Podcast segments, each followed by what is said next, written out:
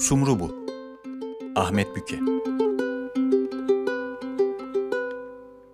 Hayatımın meselesini çözdüm. Meğer mutluluk öğlenleri sumru beslemekmiş benim için. Sumru kelimesi Arapçadan geliyormuş. Sim yani gümüş ve ruh yani yüz köklerinden türemiş.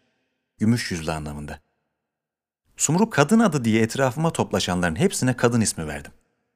Mefaret abla en büyükleri. Gevrekleri atmaya başlayınca diğerlerinin tersine tepemde uçmuyor. Aşağıda bekliyor. Yukarıda lokmaları kapmak için tepişenlerin düşürdüklerini denizin yüzünden topluyor. Biraz üzgün gibi geliyor bana. Sanki bıkmış bu hırgürden. Sabahları erkenden kalk, çayı koy, dolaptan reçel çıkar. Peynir kırıntılarını tabağa sıyır. Bekle. Suyun sesi mırıldanırken musluktan lavaboya düşen damlaları dinle. Mefaret abla tek başına. Yenmez ki yalnızken. İçi çekmez. Oysa yan daireden fızıltılar yükselir.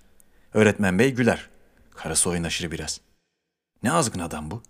Bazen koridora yıkıyor kadını. İnliyorlar. Geç kaldım kadın. Geç gidiver bugün de derse. Mefaret abla şu koca dünyada kapısını çalan birisini bekler. Bekledikçe de ayağındaki demir lokmalar büyür. Dışarıda güneş açınca pencereden uçup gitmek ister. Bir çift kanat lazım ona. Çatallı bir kuyruk. Tilkilikten havalanmalı. Kumrulu mescide konar belki önce. Tahta merdivenlerine toz yağan kuytuluğu içine çeker. Son müezzinin ayak izlerini görür. Kapıya kilidi vururken ağlamamış mıydı? Mefaret, benim gitmem lazım buralardan. Bu iş olmaz. Sana sarılınca dünyayı unutuyorum, demişti. Bir kaptı kaçtı yetti eşyalarını. Karnı burnunda karısı ve yarım kuyruk kedisiyle çekip gitti. Sedire yan yana uzanınca yarım kuyruk aralarına yatardı. Bu seni kıskanıyor galiba.